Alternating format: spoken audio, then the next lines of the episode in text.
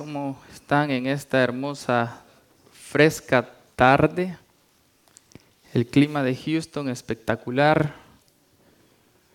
No se sabe cuándo va a ser calor, cuándo va a ser frío, cuándo va a nevar, pero igual es espectacular.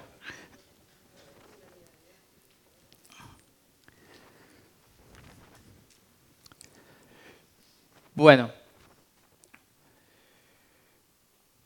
Ustedes saben que hay diferentes clases de personas, ¿verdad? Si me le puede ecualizar por ahí, está Milo. Si me puede ahí, un poquito, me escucho un poquito raro de aquí. Eh, bueno, saben ustedes que hay diferentes clases de personas, ¿verdad? Unas personas más eh, competitivas que otras, eh, unos que siempre les gusta ganar, siempre les gusta tener la victoria. Ah, y por lo general la naturaleza humana eh, no nos deja perder. ¿A, ¿O a quién le gusta perder de aquí? ¿A quién le gusta ser siempre derrotado? ¿A quién le gusta la victoria? Entonces a todos nos gusta la victoria. Nosotros cuando eh, jugamos fútbol, eh, ¿no aparece ahí, todavía está la prédica? ¿El PowerPoint? ¿No? Ok, bueno. No importa, aquí tenemos la palabra de Dios, aquí tenemos la Biblia. Un amén, gracias. Entonces nosotros por lo, general, por lo general, cuando nosotros jugamos fútbol ahí en las tardes, antes de empezar, siempre decimos, muchachos, solo es para divertirnos. ¿Ok? Solo nos vamos a divertir, vamos a jugar un par de horas, vamos a, a sudar, vamos a hacer ejercicio y ya. Pero, ¿qué pasa? cuando ya estamos en el juego. Parece que estamos jugando la Copa Mundial. Y todos podemos todo nuestro esfuerzo, porque aunque dijimos que nosotros eh, queríamos eh, que fuera nomás una diversión, la naturaleza humana en ese momento nos sale y todos queremos ganar. Ninguno de nosotros quiere perder. entonces, hoy les traigo una palabra con respecto a eso. Y la palabra que les traigo el día de hoy le he titulado Conociendo al Dios de victoria. Conociendo al Dios de victoria. Sabe que por lo general el mundo mide la victoria eh, con respecto a los bienes materiales que uno tiene. Y dice, wow, ese, esa persona es victoriosa, esa, esa persona es exitosa porque ha tenido, eh, tiene muchos bienes eh, materiales. Entonces ocupamos ese termómetro para decir, bueno, esta persona si es victoriosa o esta persona no es victoriosa, pero muchas veces todas esas cosas que Dios nos da nos apartan de Él mismo, porque no las sabemos administrar, no sabemos qué hacer con las cosas que no nos da y esas mismas cosas a veces nos apartan porque no estamos eh, preparados para, para, administrarlas. Muchas veces eh, nos da un trabajo y el trabajo se vuelve el todo de nuestra vida y nos apartamos de Dios. Muchas veces la familia siempre la ponemos en primer lugar, en poner de primer lugar a Dios. Y es muy triste cuando ocupamos a, utilizamos a nuestros hijos para inventar, para poner excusas para no asistir a la iglesia o no asistir a las reuniones y decimos, no, es que debo que llevar a mi hijo a tal lugar, tengo que llevar a mi hijo a hacer esto, tengo que llevarlo a hacer y ponemos eh, la misma excusa y utilizamos a nuestros hijos como un escudo para no querer comprometernos eh, con Dios. Y es lamentable cuando hacemos eso porque nuestros hijos eh, son un regalo de Dios. Y podemos pensar que en ese momento estamos ganando la victoria porque nuestro hijo está feliz, porque nuestro hijo está contento en ese momento, pero más bien en un futuro vamos a ser derrotados porque nunca le enseñamos a nuestros hijos el comprometerse con Dios, el poder poner a Dios en primer lugar sobre todas las cosas. Y llega la adolescencia de nuestros hijos y ahora tenemos que pelear una batalla más grande porque nunca le enseñamos a nuestros hijos a poner a Dios en primer lugar. Vamos a ir una pregunta antes que empecemos. ¿Quiénes trajeron sus Biblias? Saben que esta es nuestra espada, ¿verdad? Estamos en una guerra. Y sin nuestra arma vamos a ser derrotados. Sin nuestra victoria no la vamos a tener. ¿Cuántos trajeron sus Biblias? ¿Ah? Una Biblia le dijeron una, un arma electrónica. Bueno, me reservo mis comentarios acerca de eh, la Biblia en el teléfono. Pero es necesario que traigamos la Biblia, es necesario que traigamos la palabra de Dios. Estamos en una guerra y es importante poder leer y escudriñar la palabra de Dios. Primer libro de Samuel, capítulo 17. Vamos a estudiar un personaje eh, que se le dice en la Biblia que tiene un corazón conforme al de Dios. Vamos a ir al capítulo número 17.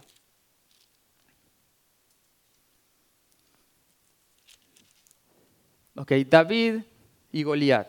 Les voy a hacer primero una reseña. Estaba el pueblo de Dios, Israel estaba dispuesto ahí para ir a, una batalla. Por el otro lado estaban eh, los filisteos, también estaban ahí para ir a, a batallar contra el pueblo de Dios. Uno estaba en un monte, los otros estaban en el otro monte y los dos ejércitos estaban parados para ir a pelear. Y de repente dice que sale del, eh, del ejército de los filisteos, sale un hombre, un hombre chiquitito así, un enanito salió.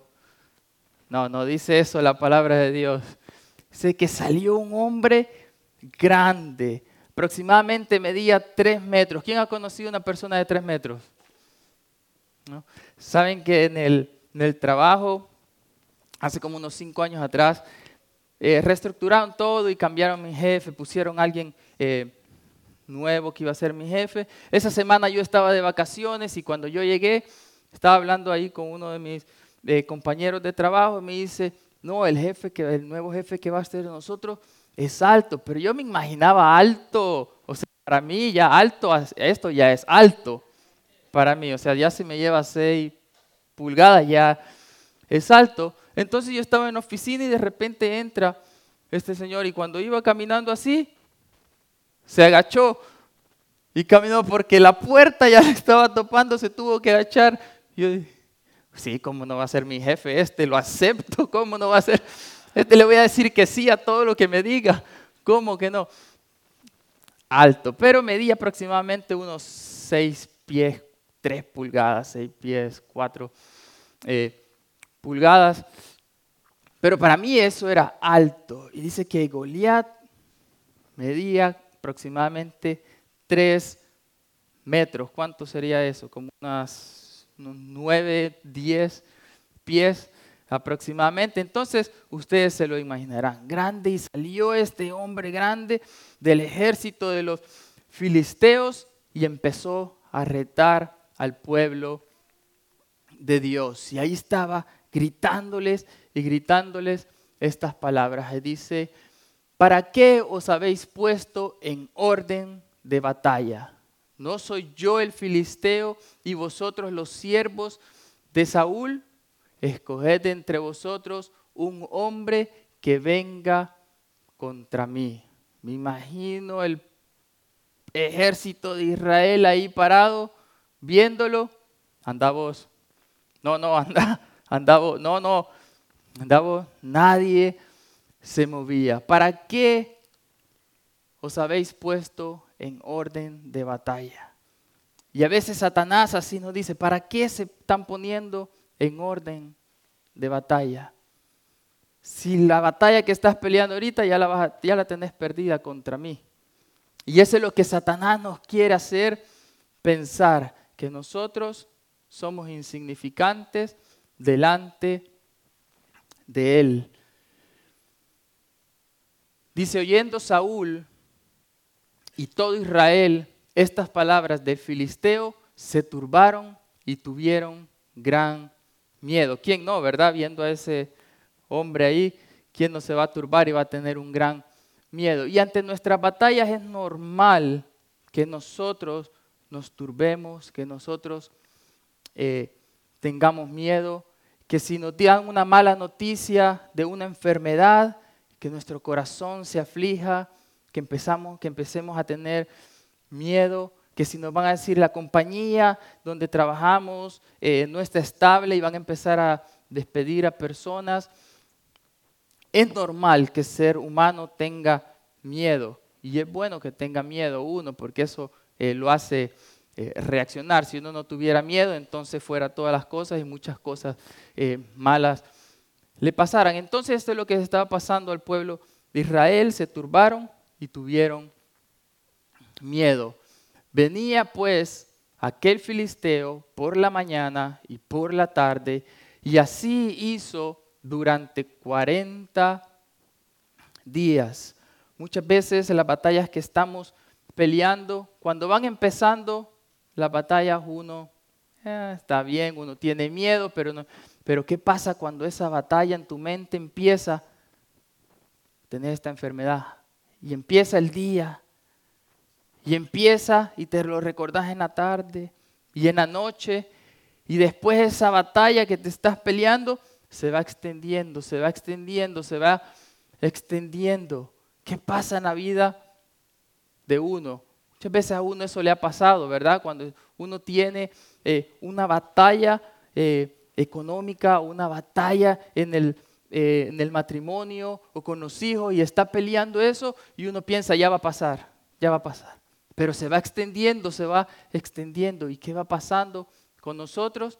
Vamos dejando de confiar en Dios. Vamos diciendo, quizás Dios no tiene el control. Y ahí empezamos a perder nuestra batalla. Y ahí empezamos a ser derrotados.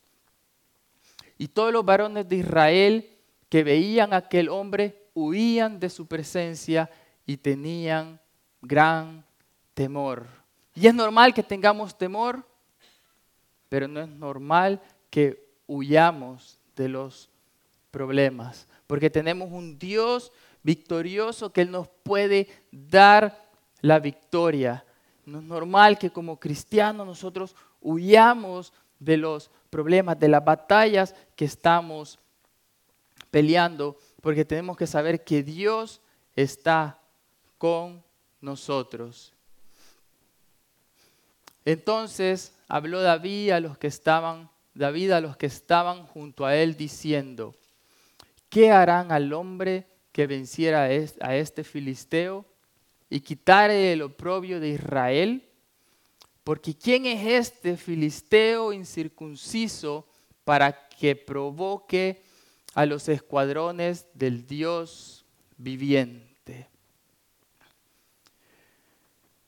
Estaba David ahí, porque el papá lo había mandado a que le llevara comida a sus hermanos. David no tenía que estar ahí en esa eh, batalla, o batallando. Sí tenía que estar ahí porque estaba obedeciendo al padre que le llevara comida, que le llevara comida a sus hermanos. Tres de sus hermanos estaban ahí en la guerra. Y David llegó a dejarle comida y se quedó ahí viendo entre medio de los dos montes y estaba a ver qué está pasando en esta guerra y vio que salió Goliat y empezó a decir esas mismas palabras y a retar al pueblo. Y ahora le dice, ¿quién es este filisteo incircunciso para que provoque a los escuadrones del Dios viviente? David sabía que él tenía un Dios que le podía dar la victoria y ese Dios era vivo en su vida, por eso él podía hablar con esta autoridad. realmente nosotros tenemos esa autoridad para cuando nos encontramos en una situación difícil y poder hablar de esta manera, esta economía incircuncisa, le podemos decir con esa autoridad y podemos doblar rodillas y decir, yo tengo un Dios vivo que me va a dar la victoria. Muchas veces no tenemos esa autoridad porque la hemos perdido nosotros mismos, porque nos hemos apartado de Dios y estamos caminando lejos de Dios y por eso a veces decimos, no, que ore Él por mí mejor. Yo no quiero pelear esta batalla y ponemos a alguien más a que pelee la batalla de nosotros. Y como estamos caminando lejos de Dios, sabemos que no tenemos esa autoridad. Sabemos que aunque lleguemos ahí y estemos doblando rodillas por ese momento, sabemos que después lo estamos haciendo solo por la situación que estamos viviendo. Pero sabemos que después, cuando Dios solucione esa situación, nos vamos a volver a apartar. Y por eso ponemos a que otros peleen la batalla de nosotros. Y nosotros no queremos pelear, no queremos comprometernos delante de Dios. No queremos creerle a Dios, no queremos tener fe. Y nosotros mismos perdemos la autoridad que Dios nos está dando. Y oyéndole hablar, Eliab, su hermano mayor, con aquellos, ah, con aquellos hombres, se encendió en ira contra David y dijo, ¿para qué has descendido acá? ¿Y a quién has dejado aquellas pocas ovejas en el desierto? Yo conozco tu soberbia y la malicia de tu corazón, que para ver la batalla has venido. Siempre aparece un Eliab, ¿verdad? Cuando nosotros nos queremos comprometer con el Señor y queremos realmente creerle a Dios y tener fe, aparece un Eliab. ¿Para qué vas a la iglesia todos los domingos? ¿Para qué llegas temprano? ¿Para qué orás? No seas religioso. Si lo que va a pasar, va a pasar. Aparece siempre en nuestra vida un Eliab. ¿Será que alguno de nosotros es un Eliab? Y quizás su pareja en su casa le dice, ¿para qué oras? No seas religiosa, no seas religioso. ¿Para qué oras? Si te, te, ven leyendo la Biblia, ¿para qué lees la Biblia? ¿Ah? ¿Para qué?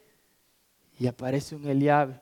Y que uno queriéndose comprometer, y aparece. No seamos Eliab. No seamos Eliab. Pero miren la actitud de David. No le, no le importó. Él siguió firme, confiando en Dios. Una pregunta. ¿Quiénes trajeron su Biblia? Abran en el primer libro de Samuel 17, 32 al 35. Vamos a leerla. Y dijo David a Saúl, no desmaye el corazón de ninguno a causa de él. ¿De quién? De Goliat. Tu siervo irá y peleará contra este filisteo. Dijo Saúl a David, no podrás tú ir contra aquel filisteo para pelear con, con él, porque tú eres muchacho y él es hombre de guerra desde su juventud. David respondió a Saúl, tu siervo era pastor de las ovejas de su padre y cuando venía un león o un oso y tomaba alguno, ah, algún cordero de la manada, salía yo tras él y lo hería y lo libraba de su boca. Y si se levantaba contra mí, yo le echaba mano de la quijada y lo hería y lo mataba. Y continúa diciendo, fuese león, fuese oso, tu siervo lo mataba. Y este filisteo incircunciso será como uno de ellos, porque ha provocado al ejército del Dios viviente. La tenía clara David. Y le dice, fuese león, fuese oso, tu siervo lo mataba. David ya estaba siendo preparado por Dios para esta batalla. Y muchas veces vamos a pasar batallas pequeñas que nos están preparando para una batalla más grande. ¿Será que ahorita quizás estás pasando, estás peleando con un leoncito? O quizás estás peleando con un osito. Porque Dios te está preparando para pelear contra un Goliat más tarde. Y así estaba pasándole a David. Así le pasó, peleaba contra esos osos, contra esos leones, y eso le dio la seguridad, eso le dio la fe, eso le dio la confianza que tenía que tener en Dios para poder después levantarse y ir enfrente de este Goliat. Dice, porque ha provocado al Dios de los al Dios al ejército del Dios viviente. Tenemos un Dios vivo en nuestra vida. O es un Dios que está ahí nomás porque tiene que estar, pero no es un Dios vivo en nuestra vida. Es un Dios vivo en la vida del hermano, es un Dios vivo en la vida de los que nos rodean, pero no es un Dios vivo en mi propia vida. No le conozco, no sé su poder, no sé qué tan grande es Él. Nunca he experimentado un milagro de Él en mi vida, porque nunca me he querido comprometer, nunca, comprometer, nunca he querido ir y postrarme delante de Él. Es tiempo que Dios realmente sea un Dios vivo en nuestra vida y que lo pongamos en primer lugar sobre todas las cosas, sobre nuestra familia, sobre nuestros hijos, sobre nuestros padres. Él el primer, primer lugar sobre todas las cosas. Añadió David, Jehová, que me ha librado de las garras del león y de las garras del oso, él también me librará de la mano de este filisteo. Y dijo Saúl a David, ve, y Jehová esté contigo. David dijo, Jehová, quien me ha librado, no dijo, yo, quien he vencido a esos osos, yo, quien he vencido a esos leones, porque había aprendido que la gloria siempre es para Dios. La gloria siempre es para Dios. Y Él es quien nos va a dar la victoria y no va a ser por lo que nosotros creamos, por lo que nosotros tengamos, por lo que nosotros sepamos. Dios va el primer lugar en nuestra vida y Él es quien nos va a dar la victoria. Versículo número 40 dice, y tomó su callado en su mano y escogió cinco piedras lisas del arroyo y las puso en el saco pastoril. Pongan atención aquí, un saco pastoril con cinco piedras. Dice en el zurrón que traía y tomó su onda en su mano y se fue hacia el filisteo. Ya estaba preparado con las armas que Dios le había dado.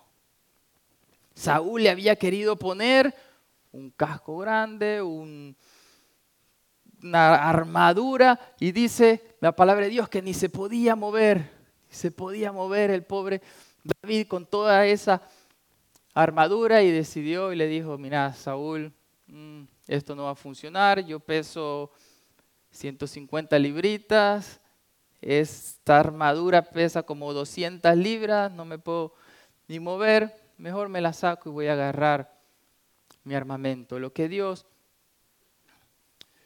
me ha dado. Entonces, yo me traje aquí mi saco pastoril.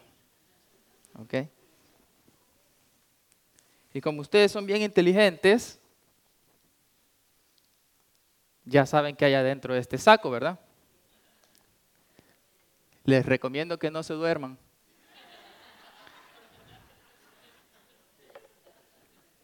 Que estas, estas sí duelen.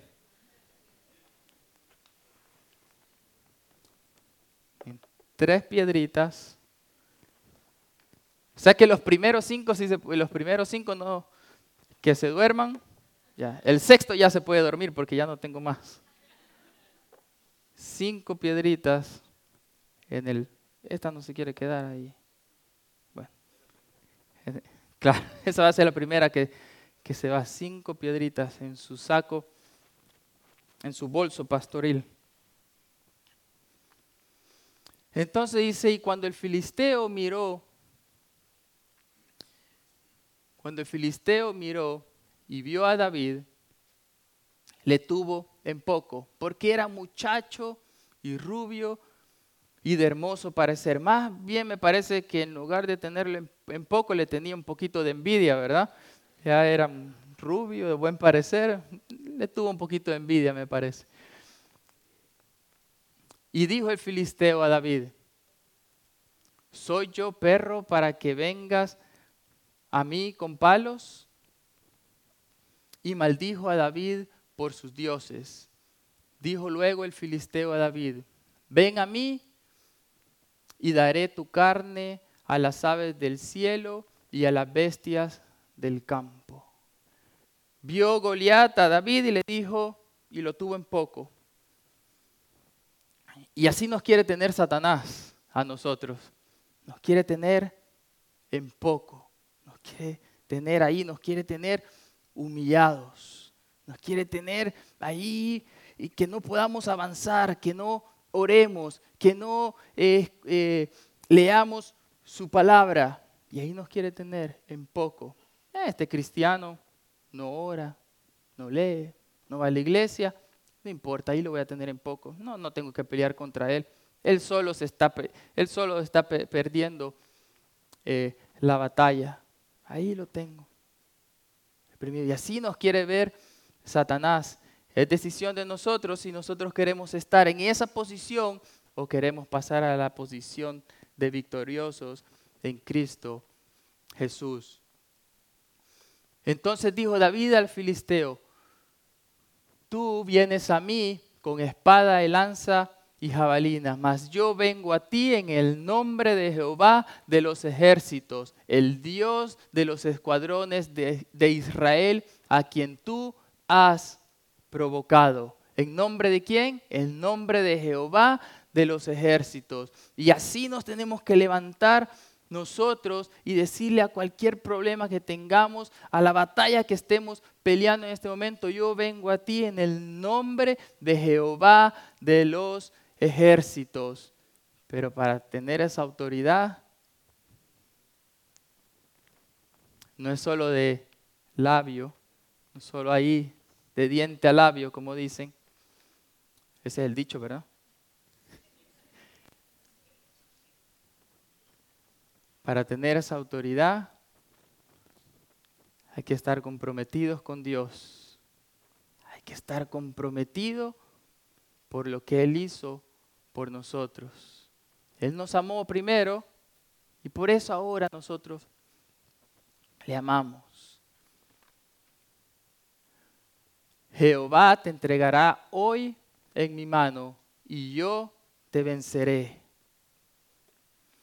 Qué bueno fuera que hoy nosotros le dijéramos a nuestra enfermedad, Jehová hoy te entregó mis manos y yo te venceré.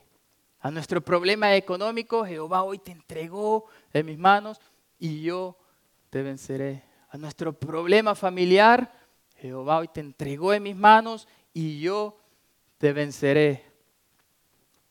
Hoy oramos por Venezuela y qué hermoso sería hoy. Jehová entregó este, este problema que está pasando en Venezuela en nuestras manos y hoy vamos a vencer.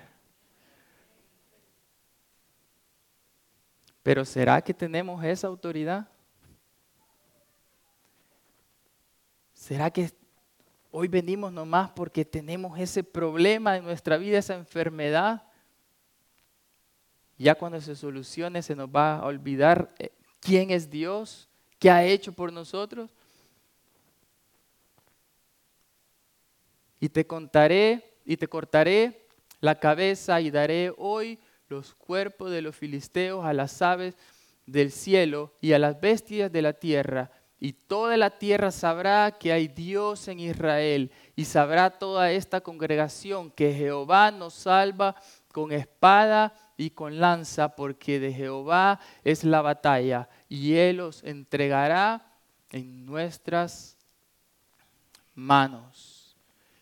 Y toda la tierra sabrá ¿Hay gente que ha escuchado algún testimonio de parte de tu vida? ¿Será que la gente ha escuchado algún testimonio de nosotros y decir, Dios me dio la victoria? ¿O no tenemos nada que contar porque nunca hemos tenido la victoria en Jesucristo? Jehová nos salva con espada y con lanza. Muchas veces pensamos que las cosas que estamos viviendo, las vamos a vencer con las cosas del mundo.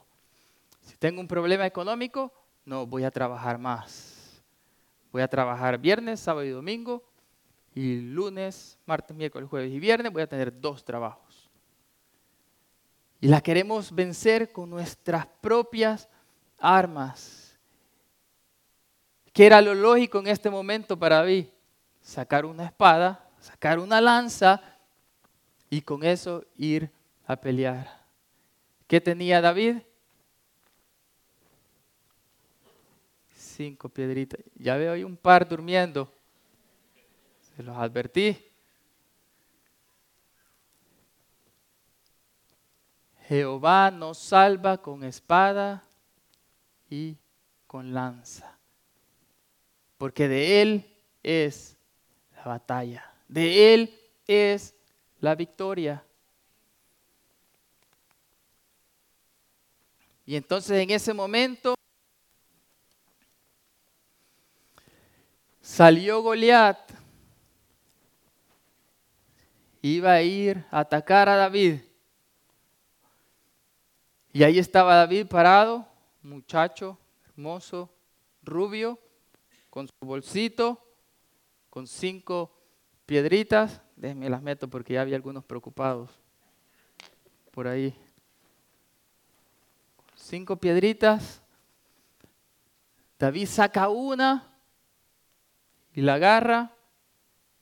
¿Y qué hace? No se adelanten, no se adelanten. Entonces venía Goliat ahí en contra de él.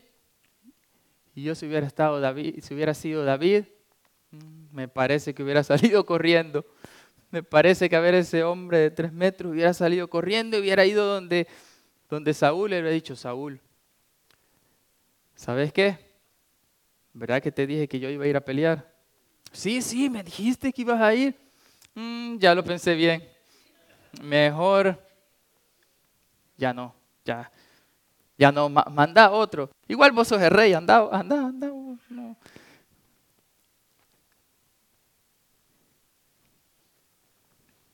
A veces cuando vemos estas situaciones difíciles en nuestra vida, salimos huyendo y ya no queremos. Estamos ahí, justo en el momento de la victoria, y salimos corriendo y perdemos la batalla.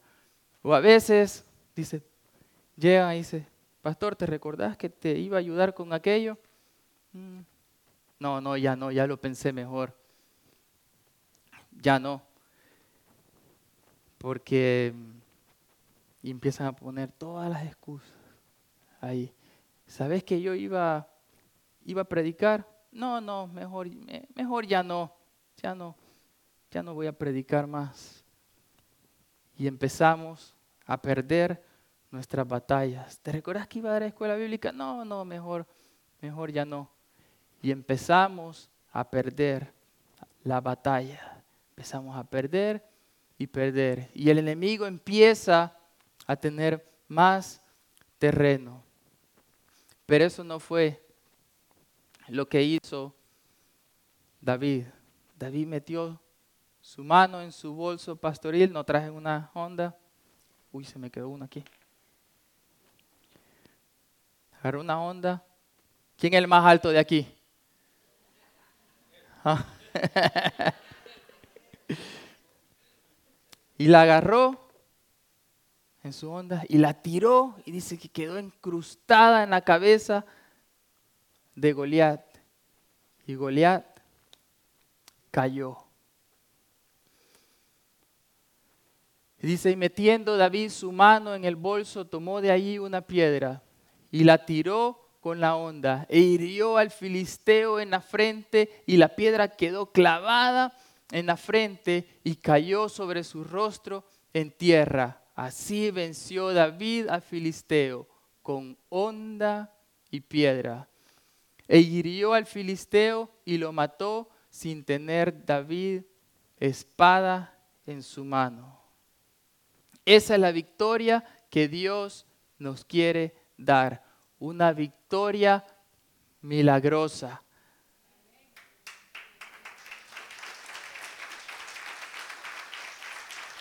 Esa es la victoria que Dios quiere que nosotros vivamos.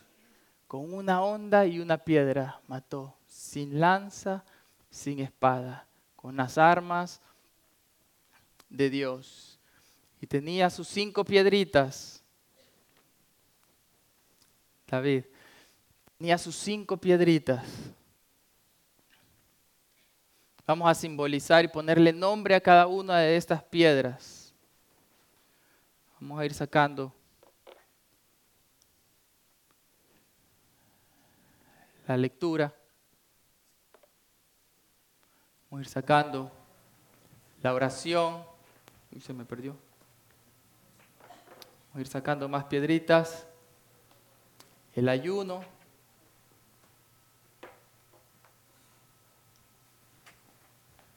El retiro.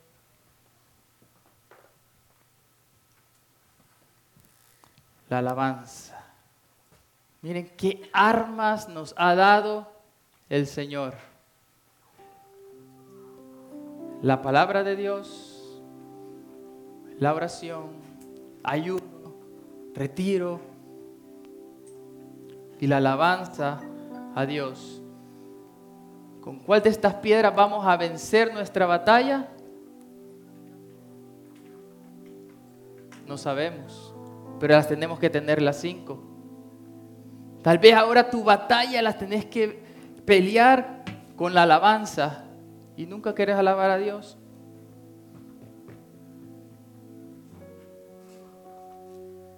Nunca querés levantar las manos a Dios y cantarle a Dios. Y hoy te quiere dar la victoria por medio de la alabanza. O tal vez por medio de la oración y nunca tenés un, un tiempo en tu casa para poder clamarle a Dios. O por medio del ayuno, nunca en mi vida he ayunado, van a decir. Y capaz Dios te quiere dar la victoria por medio del ayuno. O el retiro, quiere que te separes un tiempo con Él. O quizás por medio de la palabra de Dios. Quiere que pases un tiempo buscándolo, leyendo su palabra, porque ahí va a estar la respuesta a la batalla que estás peleando. O tal vez puede ser la combinación de dos o tres. Les tengo una pregunta. ¿Cuántos trajeron sus Biblias? Vamos a ir a Mateo 17.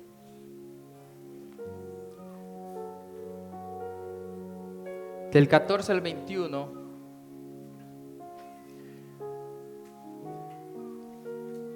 Este pasaje tiene por título Jesús sana a un muchacho lunático. Y estaba un padre que estaba preocupado por su hijo, estaba peleando esta batalla y él quería la victoria porque quería ver a su hijo sano. Y este muchacho era un muchacho lunático.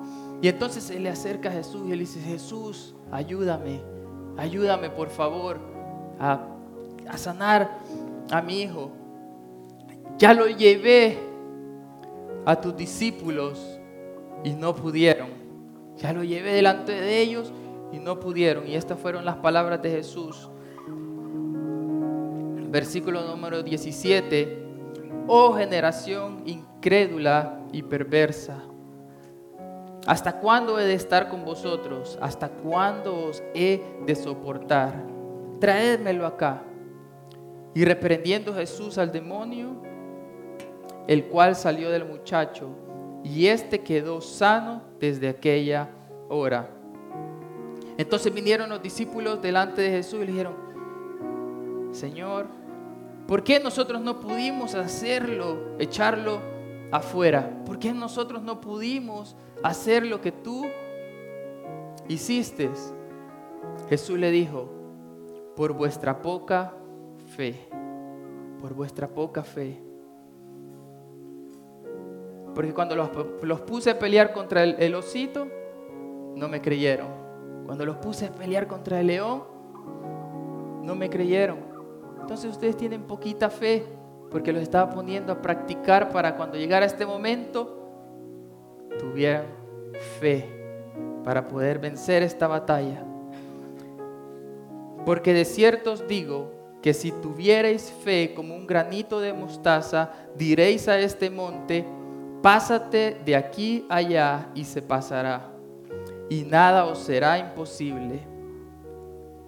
Versículo número 21 dice, pero este género no solo sale, sino con oración y ayuno. Había combinado dos piedritas.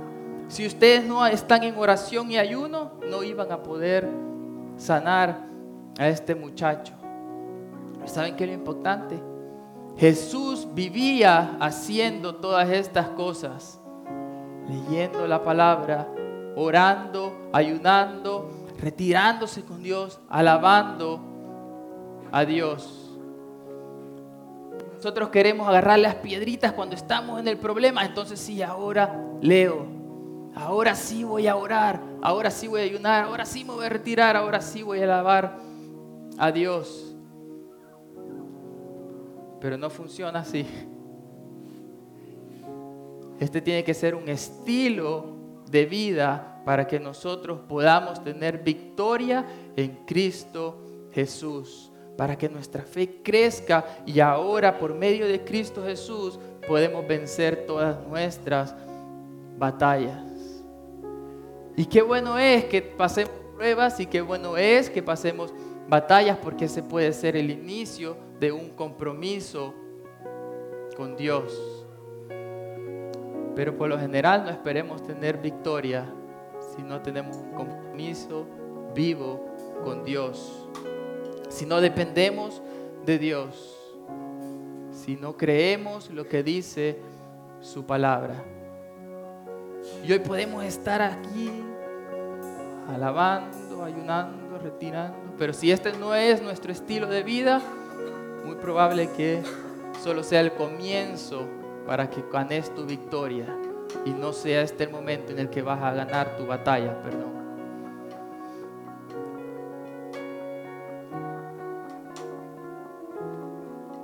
La máxima victoria que podemos tener en nuestra vida es la victoria sobre la muerte. Primera Corintios 15, 55 al 57 dice, ¿dónde está, oh muerte, tu aguijón? ¿Dónde, oh sepulcro, tu victoria? Ya que el aguijón de la muerte es el pecado y el poder del pecado, la ley. Mas gracias sean dadas a Dios que nos da la victoria por medio de nuestro Señor Jesucristo. La máxima victoria que podemos tener en nuestra vida es la victoria sobre la muerte. Y la única manera que podemos tener esa victoria es cuando aceptamos a Jesucristo en nuestra vida como nuestro Señor y Salvador, como nuestro Rey, como nuestro Señor. Si nunca hemos hecho esto, estamos perdiendo la batalla más grande de nuestra vida. Y cuando aceptamos a Jesucristo hemos ganado la victoria, hemos ganado la batalla más grande. Dios nos ha dado la victoria por medio de Jesucristo.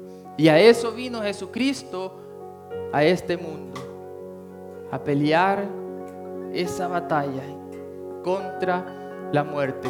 Y la ganó en la cruz del Calvario, derramando su sangre por cada uno de nosotros y para el perdón y limpieza de nuestros pecados. Esa es la, la, batalla más importante que cada uno de los que estamos aquí tenemos que tener seguro que la vamos a ganar. Porque si no, pasamos una eternidad separados de Dios en el infierno en lugar de pasar una eternidad en su presencia. Padre, en esta tarde estamos aquí, Señor, delante de tu presencia, Señor.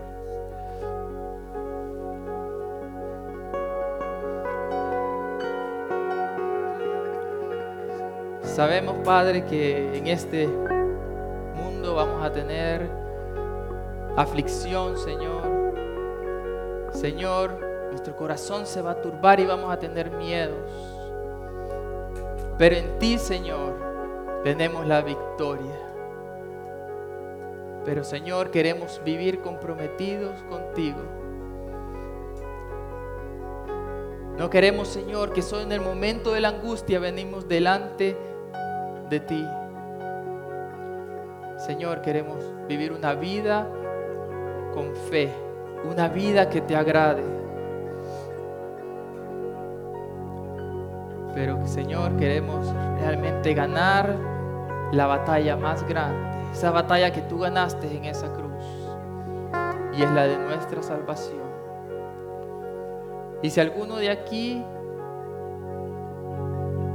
todavía no ha hecho su compromiso con Cristo, pero hoy quiere ganar esa batalla y quiere ser victorioso en Cristo Jesús y quiere entregarle su vida y quiere empezar un nuevo caminar y quiere empezar a conocer a Jesús, quiere empezar a conocer al Dios Todopoderoso, al que nos puede dar la victoria por medio de Cristo Jesús. El que quiera recibir a Jesucristo como su Salvador, yo le pido que ahí donde está pueda repetir esta oración con fe y con todo su corazón. Señor, sé que he caminado lejos de ti. Quiero ganar esta batalla contra la muerte. Quiero tener vida. Jesús, entra en mi corazón. Te recibo mi Señor y mi Salvador. Perdona mis pecados. Me arrepiento de cada uno de ellos. Quiero ser tu hijo. Y si hiciste esta oración al final del culto, quiero que te puedas acercar a alguno de los pastores porque queremos orar contigo. Y este día has ganado la batalla más grande de tu vida. Y los que han estado caminando lejos de Dios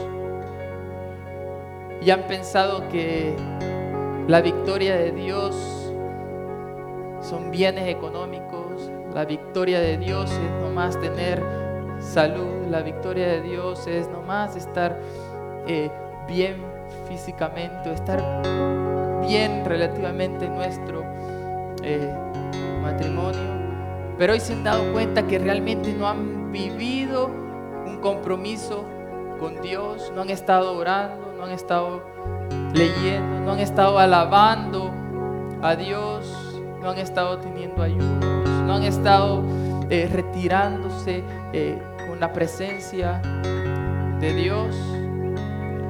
Hoy les voy a dar dos minutitos para que ahí donde estén se puedan comprometer con Dios, ahí donde están, se puedan comprometer con Dios y que hoy sea un nuevo caminar y que las excusas se acaben de nuestra vida.